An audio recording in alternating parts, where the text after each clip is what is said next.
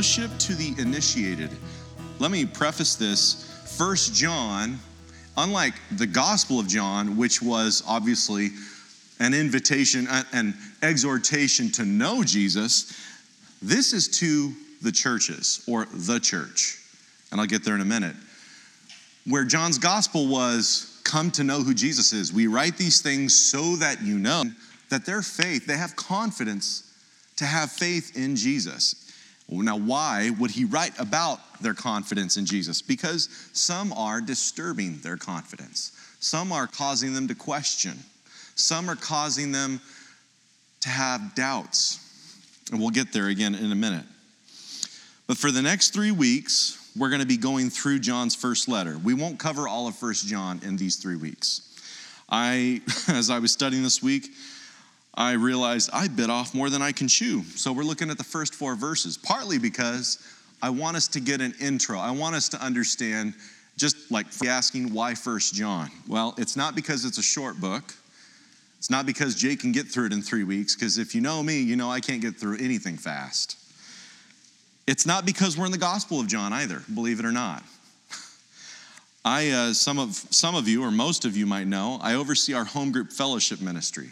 Churches would call it small group ministry.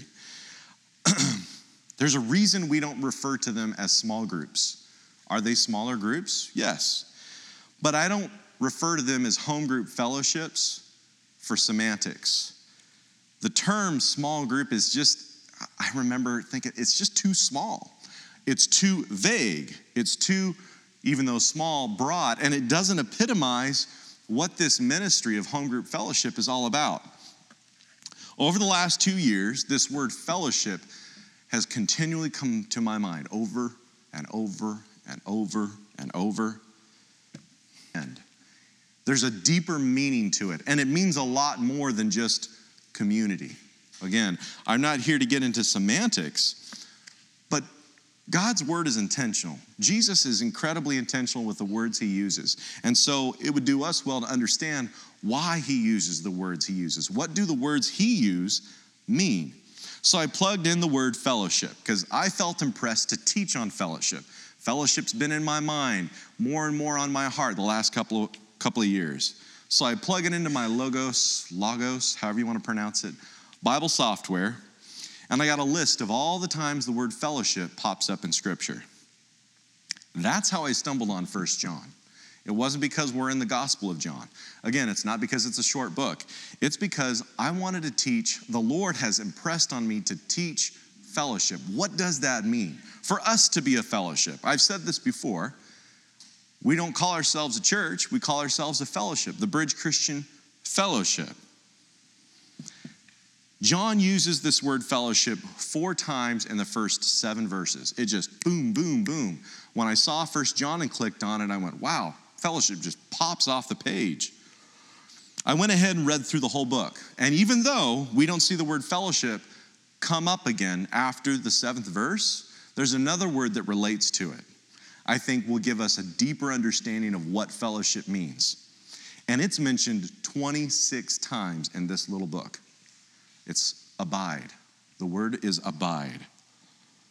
A fellowship relate. What do they have to do with each other? And we'll get there, Lord willing. We're going to take the next three weeks, as I've said, to start reading through this letter for the same reasons John gave. Here's four reasons. Now, if you, again, have listened through Rick's teaching, he gives five. I'm going to give you four. Let's see if we can find the fifth one as we go through this with God. Let that sink in. Fellowship with God. Growing up in the church in the time that I have, I heard the cliche over and over, and it's very true, but it's still somewhat cliche. It's not a religion, it's a. wow, yeah. Some of you are familiar with it too. Think about that though. To have a relationship with the God who holds the universe in his hand. And you and I have the opportunity to have a relationship with this infinite being in such an intimate and personal way. John writes this so that we may have fellowship with God. We see that in 1 John chapter 1 verse 3.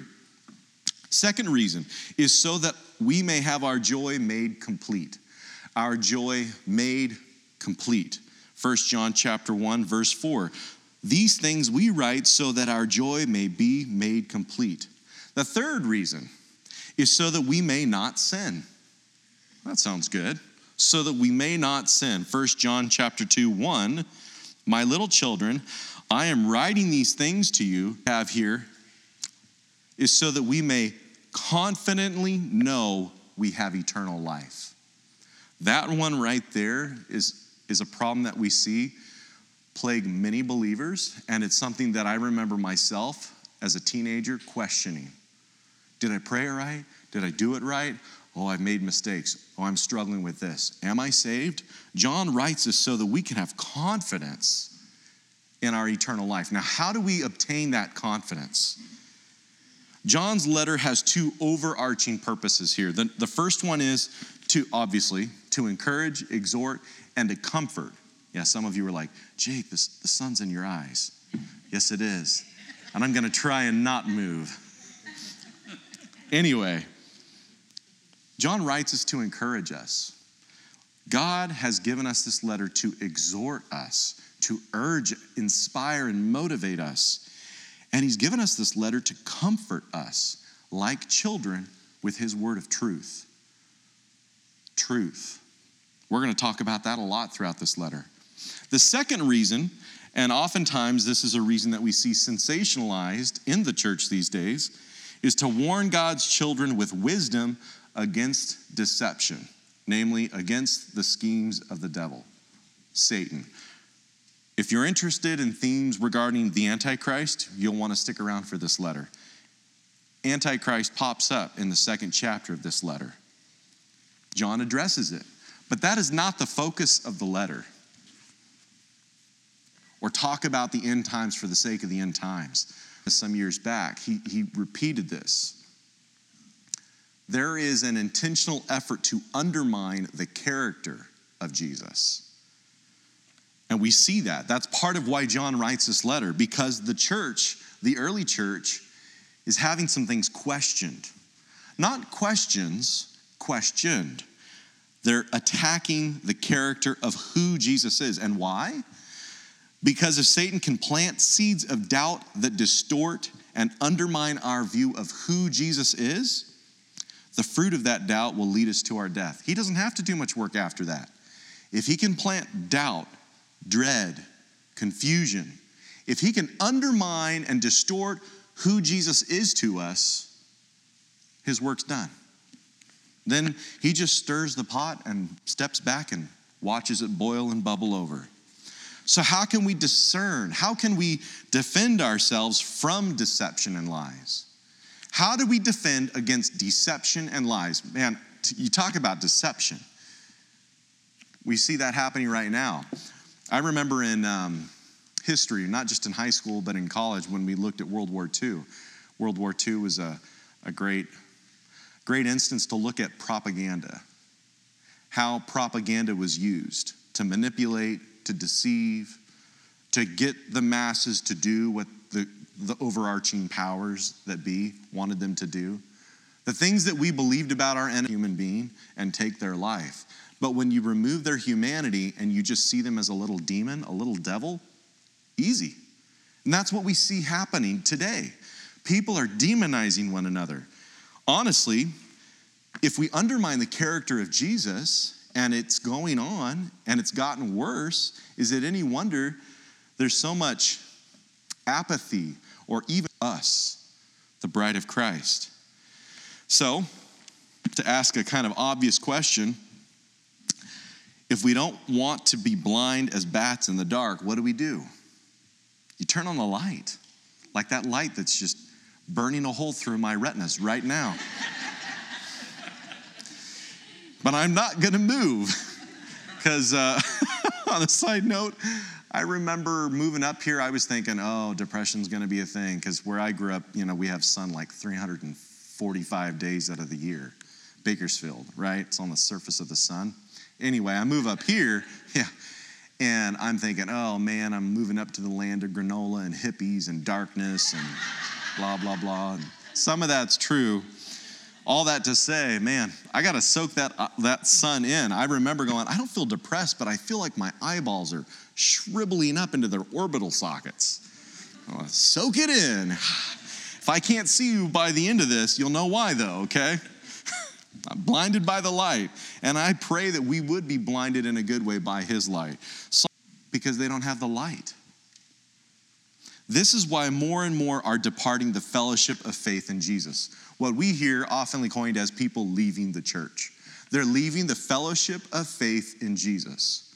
Because our faith is not, again, like I said, a, an independent one way relationship. It's here and it's here. Again, John addresses that throughout this letter. People are leaving the fellowship of faith because they're not walking in the light of his word. Living by God's word gives us fellowship with him. Let me say that again. Living by his word gives us fellowship with him. To live by it, not just show up and read it, but to live by it. There are a lot of themes, three themes that we're going to see throughout this letter. One is the light. In verse 5, it says, This is the message we have heard from him and announced to you that God is light, and in him there is no darkness at all. Second theme we see is the lies, and we see this pop up throughout the scripture here. The one who says, I have come to know him and does not keep his commandments is a liar, and the truth is not in him. Pretty bold. And then the love. We've got the light, the lies, and the love.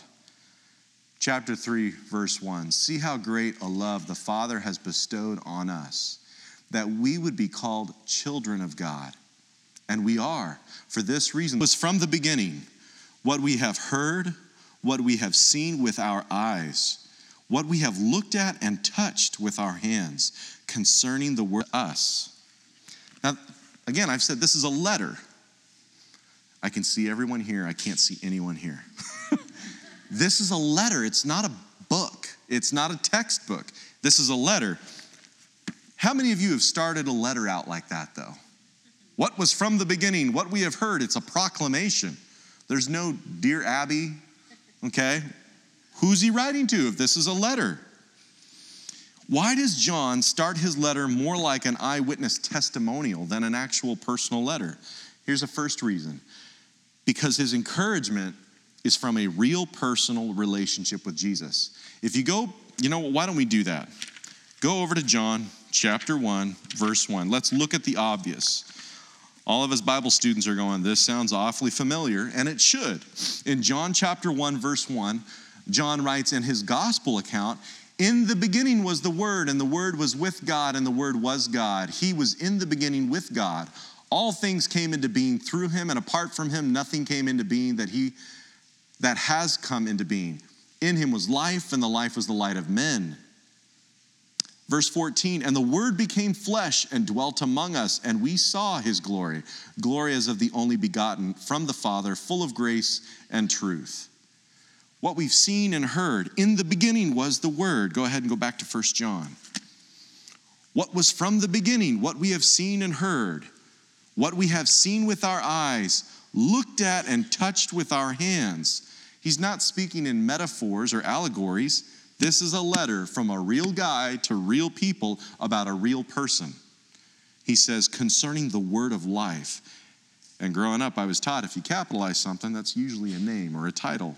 The word is capitalized here in our English translation so that we know we're not talking about something, but someone. The Claim is preach. We preach to you the eternal life, which was with the Father and was manifested to us. John writes this from a personal perspective about a personal relationship he has with the person, Jesus Christ. The reason I point this out is because we can talk God, we can quote theologians, we can even memorize scripture, we can do all of that. But if our faith is only knowledge without love, 1 Corinthians 13 2 says, We are nothing. Not we can just do nothing, we are nothing. Jesus showed up, as we all know, meeting with a lot of know it alls who were nothing. Their lives came to nothing. because for all of their knowledge, they did not have love. And as it's been said, and we'll see it again through this letter, love is not something, love is someone. His name is Jesus. Light is not, he's the universe. We lift up our prayers and thoughts to the universe. That's not God. The universe didn't come down to us. The God who made the universe came down to us. He came down in such a way that people saw him, people heard him, people touched him. John is describing the enormity of God in such personal terms. What does that tell us about who this God is? How is John able to do this? Because he personally knows God. Personally. I was talking with my wife, and she was talking about how she's been taking our children here at the bridge through the book of Acts. And when you look at everything Paul went through, all the way down to his, his final moments, if you will, of his life, he's warned. There are some folks, some brothers and sisters who have had a prophecy from God tell him, if you go down to Jerusalem like you plan on, you're going to be bound up. You'll be arrested, and it will end in your death. We won't see you again. Yet Paul continues forward. He doesn't stop, he doesn't sidestep, he doesn't take a detour, he doesn't circumvent it. Why? I tell you what, when you are looking at life down the barrel of a gun, there's a lot more confidence and courage when you know you're not the only one. Paul wasn't alone.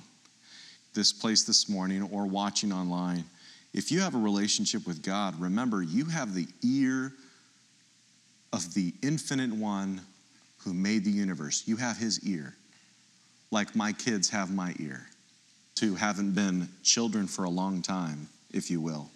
But, but to him, that didn't come out the way I meant it, by the way. Well, I'll just say this Steve Armitage always joked with my brother. He knows where I'm going with this. Full head of hair, though. It might be white, but he's got all of his, which is more than I can say for myself. So, amen. amen. Anyway, we need to remember who we are. And that is, again, why John is writing this letter. We're children.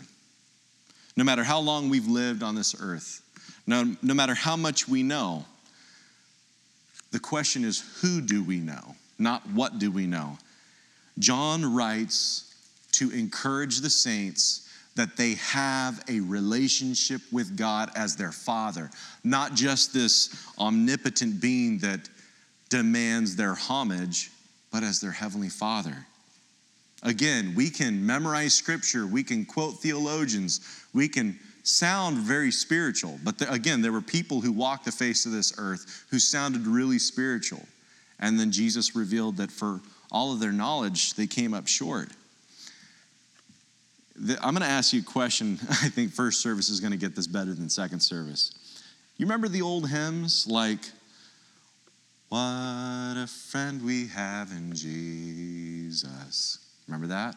Or, he walks with me and he talks with me and tells me I am his own. Not even through my first page, and I'm going to start crying. That's so personal. That is the God that those of us who know Jesus, we know him personally on that level. But I want to ask all of us something. If someone asked you why you personally believe in Jesus, pick on my sister, she's quiet and reserved. But Jackie, every time I've heard her testimony, you know what gripped her heart? Is when she saw people talking to God as their Father, singing to Him in her presence. And she went, I don't fully understand it, I don't get it, but I want that. Showing up to a class to learn information isn't as appealing as getting to meet someone who's special and getting an opportunity to not only meet them, but you get an opportunity to have a relationship with that person. I remember when I was in Turkey, I may have shared this story before. I met, uh, met a college student from Turkmenistan. He was studying in Turkey, don't get the two confused. Um, and He and I met one day at about one o'clock, and from one o'clock until about two the next morning, nonstop conversation, all spirit.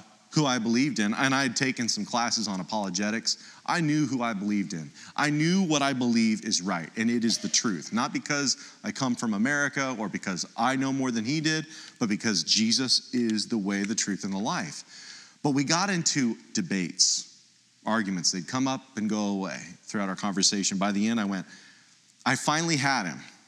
I made a point, and he went, he was quiet, and he said, You know, Jacob, you're right. I was like, I am? I mean, I am. and he said, But I'm still Muslim. And I went, What? You just said it out of your own mouth that what I told you is true, and you don't have a comeback for that. So, why are you choosing to continue to go down a road on something, in something that doesn't measure up, that doesn't hold water? It's interesting. I gave him a gift that evening. I had a Fresno State Bulldog hat, and we had these copies, uh, what they call in Turkish, Injil, which means New Testament. I put it in the hat and I slid it across. I said, Muhammad, no matter how we end tonight, I just want you to know I still want to be your friend and I don't mean to offend you. And as my friend, I want to give you something that, having now spent 12, 13 hours talking, you know is near and dear to my heart. I want to give you something uh, from a friend to a friend. And what you do with it is up to you, but I want to give this to you. And he opened it up and he saw. He went, Thank you. Two weeks went by, I didn't hear anything from him. And then one day I got a text. Mm-hmm. Not a text, an instant all Starbucks stores in the world, and it was gorgeous. We showed up there, and I wasn't sure what to expect. Things were a little tense when we left last time. And as we started talking, he said, I, I asked him, I'm curious, there's no pressure, Muhammad, but have you been interested to read that at all? He said, Actually, I have been. And he read it and he said, I, am still a Muslim. And I went, Okay. He said, But as I read about Jesus in this, I, I've never read, I've never seen a love like this. This is coming from my Muslim friend who is dogmatic, he's Muslim, but he couldn't deny the personal, real love that Jesus is described having and functioning in and manifesting with the relationships and the people and interactions he has. Do we have religious theology or do we have a personal relationship?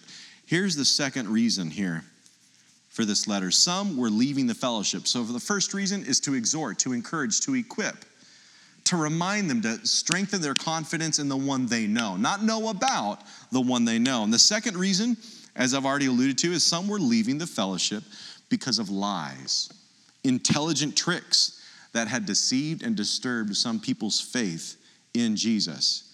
Look at 1 John chapter 2, 18. John says, he writes, Children, it is the last hour. And just as you heard that Antichrist is coming, even now many Antichrists have appeared. From this we know that it is the last hour. They went out from us, but they were not of us. For if they had been of us, they would have remained with us. But they went out so that it would be shown that they are all not of us. Now, don't apply this to the bridge and go, huh, someone leaves the bridge, they're not a Christian. Remember, we're just one member of the larger body of Christ. But look at verse 22. He says, Who is the liar but the one who denies that Jesus is the Christ? This is the Antichrist, the one who denies the Father and the Son. Whoever denies the Son does not have the Father. The one who confesses the Son has the Father also. This is the other major reason John wrote this letter. Some theologians believe these lies that, were, that John's alluding to came from early forms of Gnosticism. Gnosticism didn't really come about until the second century. But first century, we're talking the first 100 years, less than 100 years that the church was established and growing, Gnosticism wasn't even a, a solidified thing quite yet. Gnosticism grew out of Greek ideas based on higher knowledge. They considered themselves enlightened based on secret knowledge they acquired. They adopted Greek ideas, mingled them with scriptures here, that spirit and matter, it's debased because it's created. So then the question is I mean, right off the get go, we're going Gnostics. So these people still claimed to be Christian in some form, shape, or form, but it wasn't the same. This is why their faith was being disturbed because the believers are going, well, what's true? Is Jesus who we've always known him to be? Or do, are they telling us something we don't know? This is shaking the foundation of their faith. First of all, we know what the Gnostics believed doesn't add up because we know from Genesis 1 that our universe, our created universe, and everything in it came from God. John chapter 1, verse 3. All things came into being through him, and apart from him, nothing came into being that has come into being. If it doesn't exist, it's because he didn't make it. And whatever exists is because he made it. Well, John chapter 4, verse 24, Jesus was talking with the woman at the well, and he says, God is spirit. What does that tell us? This is real simple. God is spirit, and our natural, physical, material world was created out from the spirit. The spirit came first. The chicken or the egg? The physical or the spiritual? The spiritual came first. Now, we have the advantage of having the New Testament completely. And this is something Rick said in that first teaching. He said, We have it all. There is no reason our faith should be shaken. So, why are so many people's faith shaken? Again, because they don't read his, put it all together, and it's contradictory and it doesn't add up. So, when you go ask someone on the street here in this country, what does it mean to be a Christian? You're going to get a different answer practically every time. You know what I also find ironic is if you go ask someone who doesn't believe in God, what does it mean to be a Christian? And they go, well, they go to church and they read the Bible. You go ask Christians in this country, and sometimes we're more confused about who we are and how to be who we are than the lost are in the world. We have no reason to have doubt or confusion or be shaken in our faith. We have the Spirit of God and we have His Word in its entirety. Now, the question is then, how did Gnostics get around this? It's like, how do you explain the created world then? If the Spirit didn't make it, then where did it come from? They got around this by making up lesser gods who were separate enough from their spiritual origins that they could interact with the physical. You already see how, see how they're starting to fudge it? We have a movie that just came out Rick mentioned it. I've watched it. I don't like it either. It's called Eternals by Marvel. I said this when I was teaching through uh, 2 Timothy back in September. We need to be really careful what we expose our kids to because our entertainment is educating us, whether we realize it or not. And if you watch the movie Eternals, there are these cosmic beings who create lesser cosmic beings, they're called Eternals. And the Eternals interact with humanity, but only to a limited extent. Meanwhile, the greater gods don't interact or touch humanity at all. It's in our entertainment, and it's an idea that goes back to pagan mythology as far back as human record goes. And without even realizing it, we're adopting it. Mormonism, or the Latter day Saints as they call themselves, they teach something along these lines. Jesus and Satan, well, they say Lucifer, are brothers. They came from Elohim, who is God the Father, and He created them. God, lesser God, lesser gods, lesser gods. It's just pantheism. Others suggest that John was writing against another group called the Docetists, and I'm not sure if I'm even pronouncing that right. But their name means seemed. It seemed. That's where their name comes from. They held the view that Jesus only seemed to be the Christ. Does that sound familiar at all? The first century Cerinthus argued that the Christ came down, listen to this, the Christ came down on Jesus at baptism, but left Jesus before crucifixion, and so there was no lasting union of the Christ with Jesus. This is why we read the Old Testament because when you read through the Old Testament, it becomes clear the Christ is not separate from Jesus, they're one and the same. He's Jesus, the Christ. Before we start laughing at this as preposterous and ridiculous, it's from these lies that stories like the Da Vinci Code have been inspired. You guys remember the Da Vinci Code? I remember it. It was all the rage when I was in college. They've infused these lies into our entertainment and they preach that Jesus never died. It just seemed like he did.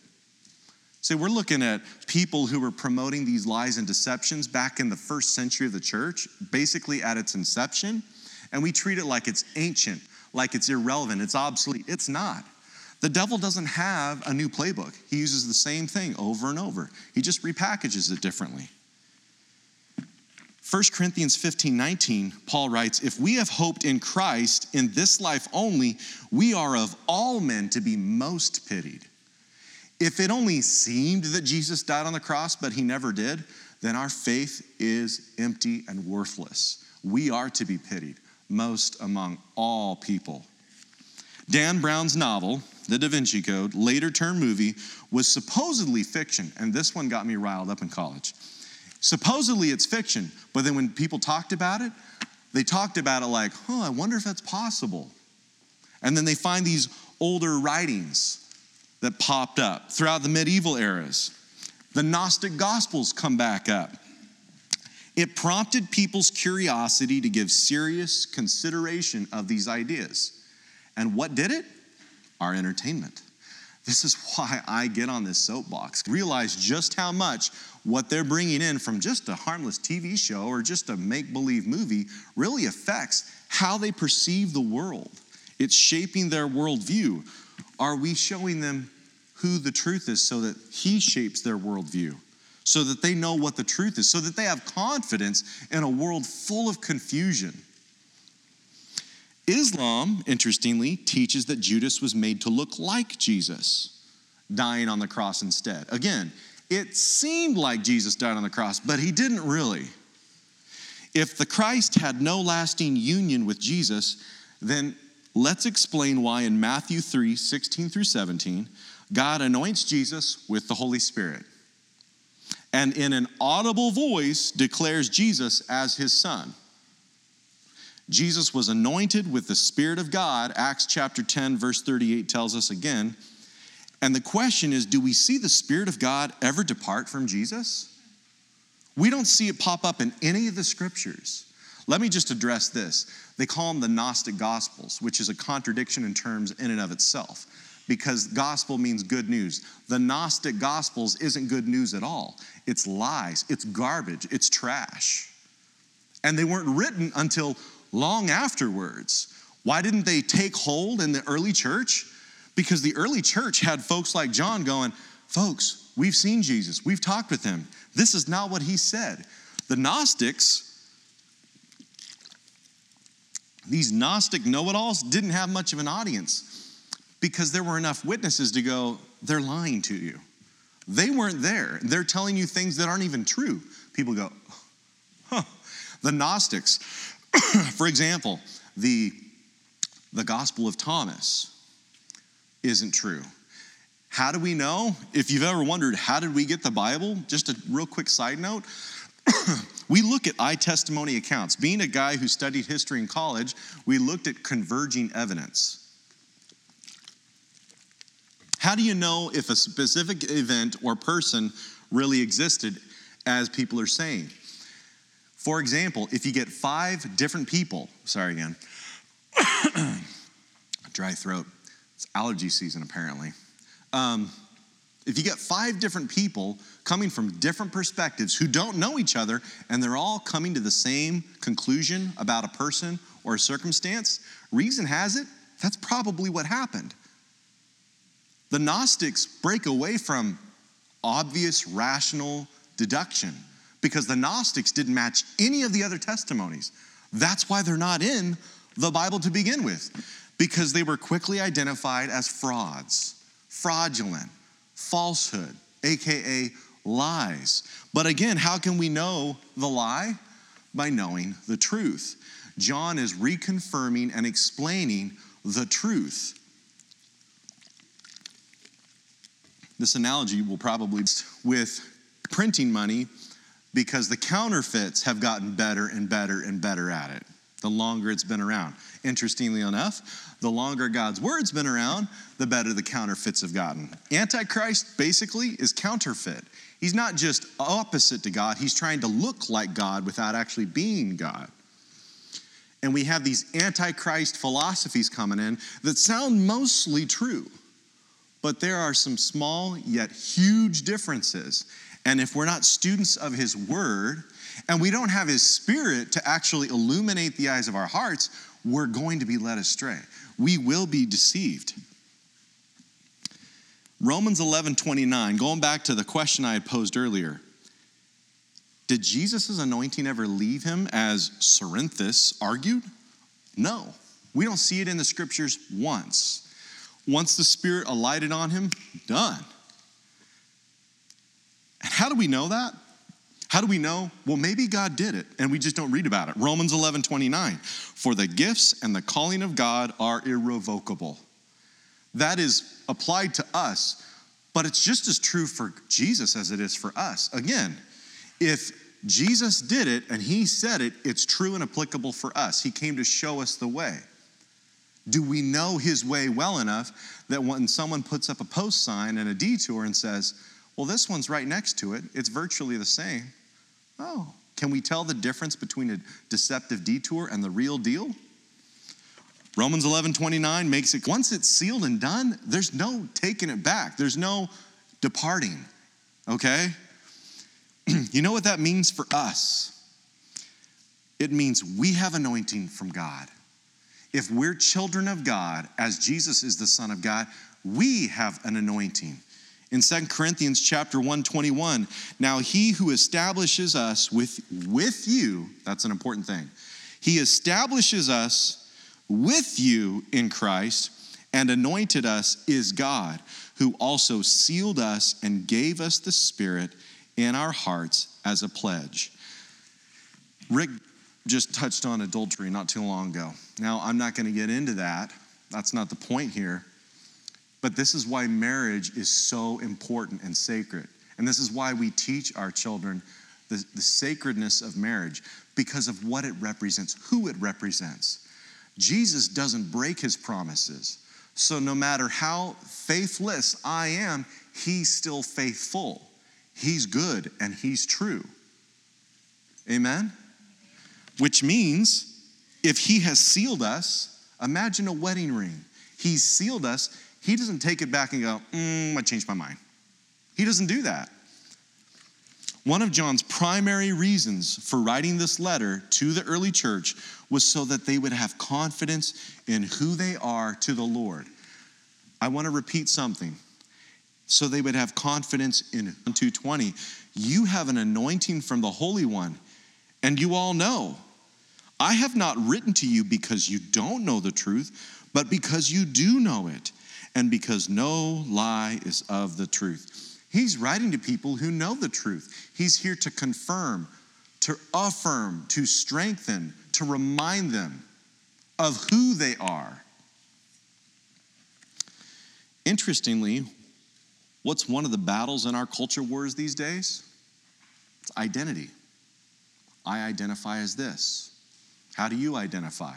And why do people, how are people labeling themselves? What, what is the reason for their labels? It's based on how they feel or what they do. Well, I like this color, so I must be this gender. Well, it doesn't matter how you and I feel. It's not that your feelings aren't real. We experience real feelings. But feelings are not truth. I'll go a step further. Fact is not truth.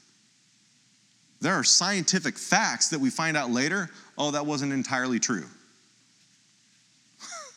because science is based on our understanding, not his. It's our attempt, it's our desire to understand the created world so that we can know who he is. We get to know who he is by what he's made and how he's made it. One of our battles that we see raging, especially in young people, is identity. Why do they struggle with identity? Because they don't know who they are based on who their heavenly father says they are. These Gnostic know it alls claim to possess secret information, but as 1 Corinthians chapter 8 verse 1 says, knowledge puffs up, love edifies. We see Jesus or John constantly appeal to love. And again, love is not a feeling. Love is not a thing, love is a person. If you want to know what true love is, know Jesus. If you want to know how to love your wife, know Jesus. If you want to know how to love your kids, truly love them, know Jesus. He is love. Apart from him, there is no love. Our faith, well, let me ask this Is our faith built on knowledge about Jesus? Or is our faith based on a personal revelation of who he is to us personally according to his word? That's why young people, after they graduate, leave. I've, I've heard this many times over the years. People are saying we're losing, we're losing the youth in their late teens and 20s. And I would say, no, we're not. We lost them already. When they got independence and sovereign will to do what they want to, they left. But we, lo- we lost them before that. It starts when they're this high, it starts when they're young. And I know I'm speaking to a lot of folks who are moved from where we had been, which is right next to the bus stop. I took a bus all four years to school because it was on the other side of town. So, like 20 minute drive one way. We'll let the school district bus us out. So, anyway, coming home, we get dropped off. We'd walk a quarter mile to our grandparents. We'd come in. My grandma would have half sandwiches, some chips and salsa, or some vegetables and fruit. You'd sit down, and my grandma and grandpa would ask always, So, what do you know? It was like their way of saying hi, but to start conversation. And I, we could never leave that house without my grandma always somehow bringing our conversation into a spiritual, a spiritual plane. It always came back to Jesus. Always. I haven't forgotten that. How many times have we heard Rick talk about his grandma? Grandparents, you have an incredible ability and mantle in the lives of your grandchildren. So if you're looking at your life going, man, I shoulda, I coulda, you still can. Time's not up. We need our grandparents. My father in law spent a bunch of time with my son yesterday. And when they're not doing stuff with their bapa, they're gardening with their gemma. They're interacting the whole time.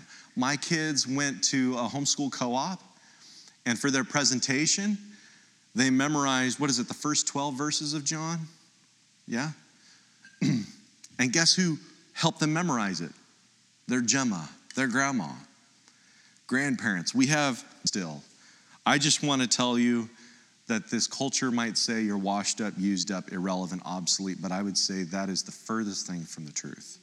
And John, when he writes this, he's an old man. I'll just let that stand for what it is. Is our faith built on knowledge about Jesus or on a personal revelation of who he is to us? Is our faith like a textbook or a letter? Why am I spending so much time just on two verses? Because again, I want to remind us John wrote what was from the beginning, what we've heard, what we've seen with our eyes, what we've looked at, and what we've touched with our hands. Is our faith a textbook or is our faith a letter?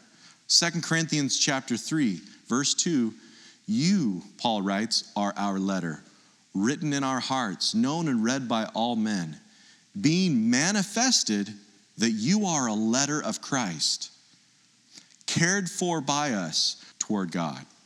This was based on relationship. Look at verse 3 with me.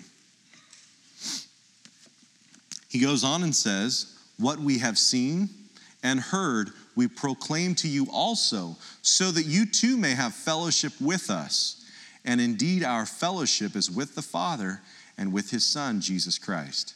He mentions the word fellowship twice in this one verse. And like I said, the word fellowship pops up four times in the first seven verses. And two of them are right here in this verse. John starts this letter by giving two of the four reasons for this letter right out others. Now, as Rick has mentioned not too long ago, John here isn't using the royal we Okay, he's not talking about himself in the third person. I do that sometimes. My wife goes, Jake, can you stop doing that? I don't know why I do it. I'm talking to her and then I pro- propose something and I refer to her. She's right next to me, Cam, like she's another person. She's like, Jake, that's weird. Don't talk like that. John's not being weird like Jake. He's not saying we to talk about himself. He doesn't say us referring to himself. He's referring to other literal people here. And he says, by way of extension, he's not the only one who saw Jesus. He's not the only one who heard Jesus. He is not the only other one who touched Jesus. When Paul, and I wish I knew, had the reference here, but when Paul is writing letters to the churches, he says, If you don't believe my testimony, go ask the witnesses. What witnesses? The 500 other people who saw Jesus at his resurrection or after his resurrection. I'm not making this stuff up. There are hundreds of people who can give eyewitness testimony of seeing Jesus after his death walking resurrected. This is real. God is real. The spiritual isn't ethereal, it's more real than the flesh on our bones. But Jesus came to us to make God personally real to us. That is what John is reminding them. It's believed, though, that unlike Second John, which is described to a particular congregation or church fellowship like this. Or unlike 3 John, which was specific to a person, 1 John was written for the early church as a whole. Theologians and historians and even archaeologists believe that this letter that we hold in our, our, our hands this morning was circulated among the seven churches in Asia. You Bible students remember who the seven churches in Asia are? Where have we heard this before? Revelation. In Revelation. Coincidence? I don't think so. We don't call ourselves here at the bridge a church, we call ourselves a fellowship. And why is that? Because we believe based on God's word, again, God's word. If you want to know who you are, look at what your father says about who you are. Based on his word, we're one member of his larger body, the church. One member. The bridge isn't the church. We're just a member of it. 1 Corinthians 12, 27. We're, we are not the body. Rick is not the head. Jesus is the head, and we're a member of the body. Why don't we call our small group ministry small group? I already mentioned this earlier. It's not for semantics, and it's not to come up with a new catchy way, because honestly, home group fellowship is a mouthful. Small group is a lot easier and quicker to say. So, why do we do it? I'll tell you, it's intentional. Just in the fact that our name is intentional the Bridge Christian Fellowship, a fellowship of Christians. These aren't Bible study groups. They're not Bible study groups. You don't show up, and the, the goal is not to show up and have another inductive Bible study. It's not to go deeper in the Word for the sake of studying the Word. We will, we do. They're also not exclusive cliques like, oh, well, you got to sign a membership here, or you got to be on the in crowd to be a part of this. There are also, these home group fellowships are not social clubs. And I've heard that, right? What were, what were you doing last week? Oh, I was fellowshipping with, and we talk about some event. Jesus never gets mentioned once. It's like everybody we hung out with could have been totally not Christian, and it would have been the same. These home group fellowships are not social clubs, they're not exclusive cliques. They're not Bible study groups, they're deeper, they're more than that. Is there socialization? Absolutely. Do we study the Bible? You better believe it. But it's more than that. That's why, if what we do here on Sunday mornings or Wednesday evenings is only ever study the Bible and that's it, we're missing the ship. We're missing the boat. We're like the Pharisees going to the yeshivas, quoting, they did the same thing, quoting theologians. But instead of Spurgeon or Tozer, they're quoting the Talmud. We need to be careful not to fall into the same trap. Acts chapter 2. Why don't you guys go ahead and turn over to Acts chapter 2? We're looking at fellowship to the initiated. Acts chapter it says they were continually devoting themselves to the apostles' teaching and to fellowship there's that word again, to the breaking of bread and to prayer. People go, How, how do you do church? Is it a corporate like this, or is it in someone's home? And I would say, yes. It's not either or, it's both and. They met in the temple, they met in the synagogues, and they met in each other's home. And what were they doing? They were continually devoting themselves to the apostles' teaching. What was the apostles' teaching? The Bible. we're reading First John, it's in the Bible. It was their teaching. What was it based off of? The Old Testament. We've got to know the old if we want to understand the new. It's still relevant today. And they were continually devoting themselves to fellowship. What does that word mean? I'm going to look at it a little bit today, but again, this is way bigger than we have time for this morning. And then to the breaking of bread and to prayer. They were having meals together and constantly giving thanks to the Lord, but they were breaking bread, what we did this morning. As I've gotten older, continuing to walk with Jesus, I'm realizing more and more how significant this is. I might have a brother or sister in South Korea. We don't speak the same language, we don't like the same foods, we look completely different, but we can take this together. This is a unifying element that reminds us who we are. And it's not based off of our creed, it's not based off of our ethnic background, the language we speak. This is bigger than all of that. And so I'm encouraged to know that all of our home groups are taking this together, at least on a semi regular basis. Why? Because if not for that, or I should say what that represents, why are we here this morning? Right? Why are we getting together? Because of who Jesus is and what he's done. And prayer. Prayer. It's the most unpo- one of the most unpopular reasons for people to get together, right? Who wants to go to a prayer meeting, right, Jackie? Oh, Jackie's like, sign me up. if you want to understand prayer, again, go to his word. We don't pray because it's tradition. We pray because that's who that's what he modeled for us. These things make up the bare bones, the basics of how we function as his children. This fellowship is rooted in God's word. This fellowship is rooted in breaking bread, and it's rooted in prayer.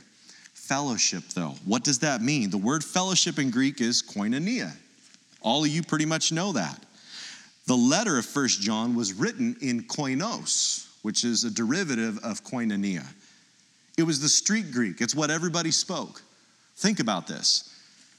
John didn't write the first letter in a highfalutin language, he didn't write it in an ancient form of Greek. He didn't write it so that only theologians and Bible scholars could understand it. He wrote it in the most simple way, in the most basic language. Anyone and everyone could read it and understand it. If you could read, you could understand this. And it's not a coincidence. Acts 2:39 says, For the promise is for you and your children and for all who are far off. Jesus doesn't play favorites. He wants anyone and everyone who will take him. Matthew 28 19, Jesus said, Go therefore. Right before he left to go back to the Father, he told his guys, You go now, wherever you go, and make disciples, make student followers of all nations, aka all ethnicities, all people types baptizing them, literally immersing them in the name of the Father, the Son, and the Holy Spirit. Not names. My wife pointed that out. It's not three different names, it's one name. Now look at Acts chapter 2, verse 44. Acts 2 44. And all those who had believed were together and had all things in common. There's that word again, common, and it means koinos in the Greek, koinonia where we get fellowship. And they began selling their property and possessions and were sharing them with all as anyone might have need. Now, some of you red blooded Americans might read this and go, Where are you going with this, Jake? Are you one of those woke millennials? No, I'm not. Hang on. Day by day, continuing with one mind in the temple and breaking bread from house to house, they were taking their meals together with gladness and sincerity of heart and it says in verse 43 everyone kept feeling a sense of awe. Many wonders and signs were taking place. The community around them our differences together in common. Think about the people who are addressed in these epistles. In one letter, Paul writes to a slave owner and a slave together, and he says, You guys are brothers. Treat each other right. How do you do that? Only the gospel will show, will reconcile a slave owner and a slave together to be brothers. Only the gospel can do that. Only the gospel can give us fellowship to be together. Key difference from the socialism being promoted in our world these days people here weren't being forced to give what they had, they gave freely to all that had need. So it's not, hey, you make this amount of money and you have these things, so I want to have everything that you have too. We should be equal. That's not what the Bible teaches. Whoever has need, Paul says, in the condition you were saved, don't try to get out of that condition. You were saved where you're at. Now, I'm not saying he promotes, you know, stay impoverished, starving, you know, barely making a living on the curb. That's not what he's saying. But we think because it's being taught again in the churches that your best life is now and God wants to give you all these things and make you rich. That's not what Jesus teaches. Jesus said the Son of Man has nowhere to lay his head. Jesus said the student's not greater than the master. I'm living high on the hog compared to what my master had to live with. I have a home, I have a car. My wife has a better car, but I have a car. With others who aren't like them. Why? I want you to turn to Romans chapter 12. We're not going to dissect this, but this is going to give you, again, an overarching understanding of what fellowship is. Why would all these people who have no, nothing, nothing in common, at least as we would see it, freely give things, sell their property to have money to feed others? Why would they do this? It says in verse 4 for just as we have many members in one body and all the members do not have the same function, so we, who are many, are one body in Christ and individually members one of another, since we have gifts that differ according to the grace given to us. So here it is. Yes, separate but equal. The hand is not the same as the foot. Let me just make that clear.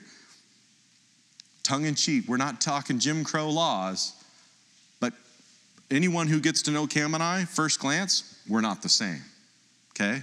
She's smarter and better looking. Yeah. But I'm not doing I'm not doing that, you know, because to, to self-deprecate. She is more intelligent. But as I remind my wife, but I'm more wise and they're different. and then yeah, and I no one's more humble than Jake. huh? We're different.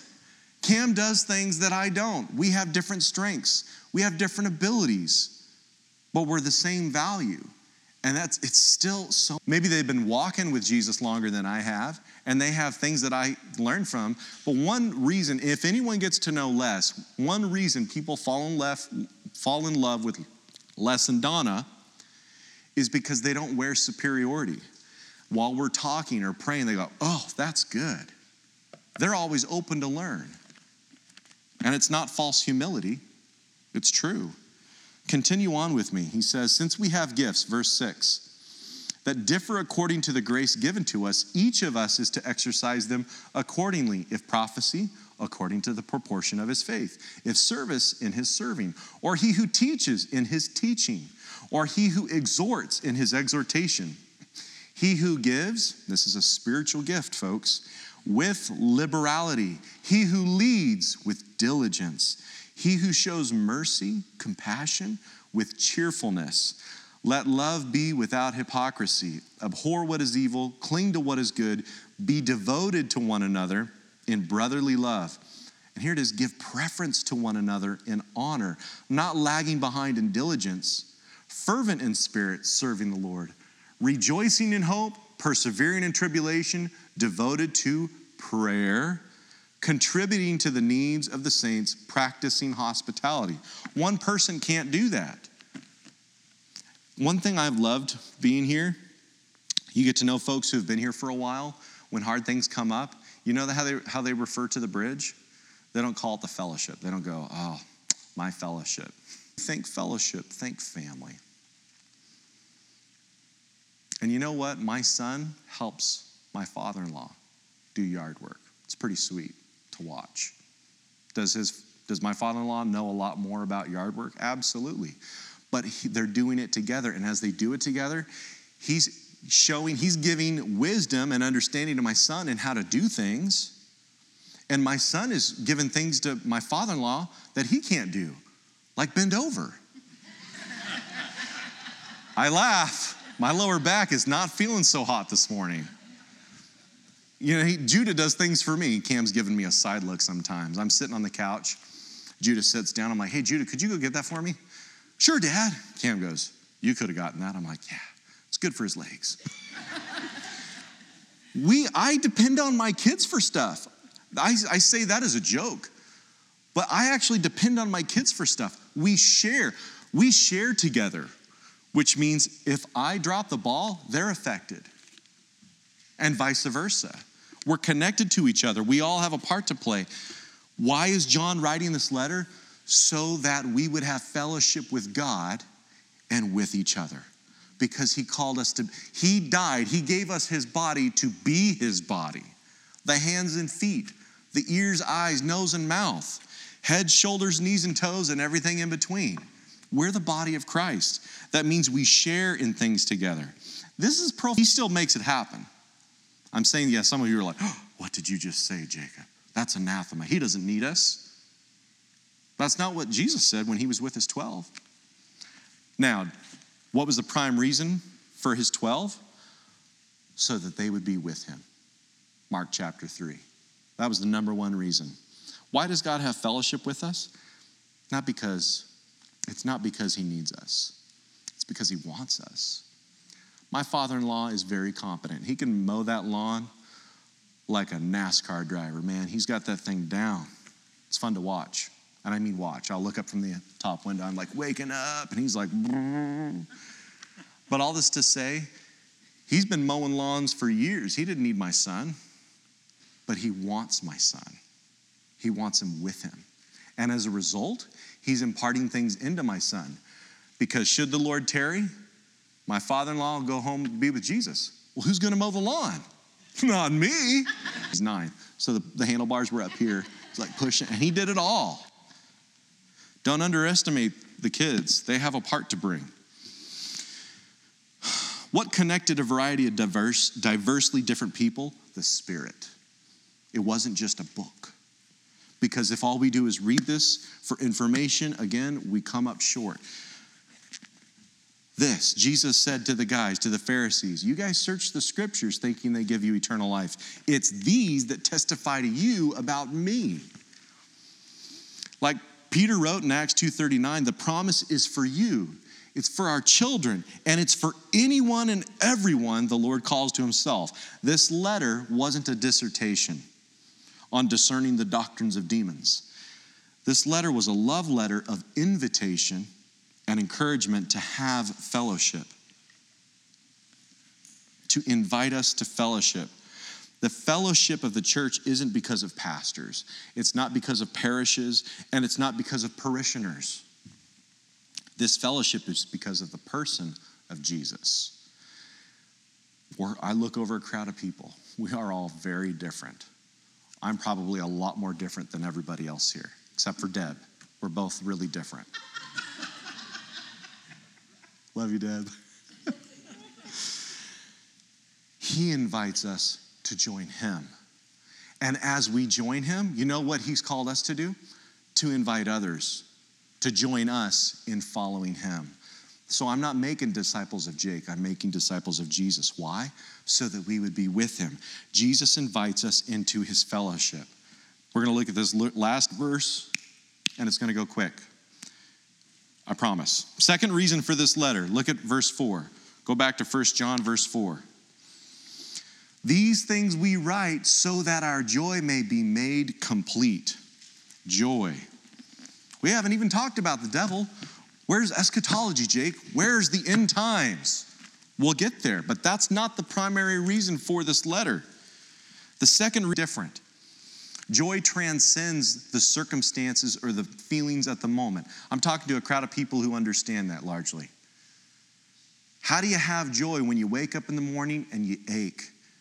And when you go through your day and you can't get the things done that you used to, and you're like, Jake, don't talk down to me. Why are you giving me a hard time? That was me this morning. How do you have joy when you wake up early in the morning because you woke up for no good reason and you're trying to do things in the kitchen for your wife and you pull a cutting board off of the drying rack and the whole thing hits the floor. and she walks down the hall at the right time. You okay, Jake? I'm like, joy in that moment. Or when you take time early in the morning to fix breakfast for your kids, cook sausage, your wife made homemade bread the day before, you're grilling it on the, the skillet, hand peeling oranges, like I'm trumping this up. you put your heart and soul into this breakfast, and then your son would rather stay in bed and moan at you when you try and wake him up. How do you have joy when he's not grateful for what you did? Because it's not happiness, it's joy. I take joy in doing things for my family because they're my family, not because for what they can give me. The second reason for this letter is so that their joy would be made complete. It's calm delight, it's content gladness. The idea of joy being made complete is like cramming a net. If you look up the word joy, and Jesus is like leveling up. It's leveling up. But for us, it's like cramming a net. Luke 5, verse 4 When he had finished speaking, he said to Simon, Put out into the deep water and let down your nets for a catch. Simon answered and said, Master, we worked hard all night and caught nothing, but I will do as you say and let down the nets. When they had done this, they enclosed a great quantity of fish, and their nets began to break. So they signaled to the, the, their partners in the other boat for them to come and help them. And they came and filled both of the boats so that they began to sink. That's what joy in Jesus looks like. You got so much of it, it spills out into the lives of those next to you. And it's so much that it spills out of theirs. That's what joy in Jesus looks like. This invitation to joy in John's letter is so fulfilling that it's uncontainable. It spills out and it affects others with God's blessings. And that's the second and last point. I've only got two. I'm a simple man. Jesus desires to fill us overflowing with joy. My brother Ty was born to be married. My wife knows this. I'm, I'm telling you the honest truth. He was born he came out of the womb looking for a wife, planning kids. I was like, I know statistically I might get married one day. Having kids, that's in another universe. I can't even comprehend that. But not my brother. After some painful and awkward dates, my brother met Tracy. Tracy isn't like any other woman he'd ever met. She wasn't like other girls. And I loved watching Tracy love my brother. She admired him, she loved him, she respected him. And of course, it wasn't long until they were engaged, and I was really happy for him. My brother, my only brother, was having one of the greatest desires of his life realized. What really sealed the deal, though, was the day of his wedding. And I got to be his best man, and I got to watch Ty marry his bride start a new life. And I got to watch this woman receive my brother full of joy. Here's an interesting, fun tidbit. Growing up, um, not all the time, but sometimes the girls my brother liked ended up liking me, so they go talk to him about me. Right, Cam? Yeah, not fun. She's the only girl who couldn't give a rip about who Jake was. I mean, she, we were friends, Nothing about me appealed to her. He's a nice guy, loved Jesus, but no one's like Ty. In John 3 29, he who has the bride is the bridegroom. But the friend of the bridegroom who stands and hears him rejoices greatly because of the bridegroom's voice. So this joy of mine has been made full. He must increase, but I must decrease. And man, did I decrease when Ty married Tracy so that our, our joy may be made complete. Well, he's definitely referring to his fellow apostle disciples, okay?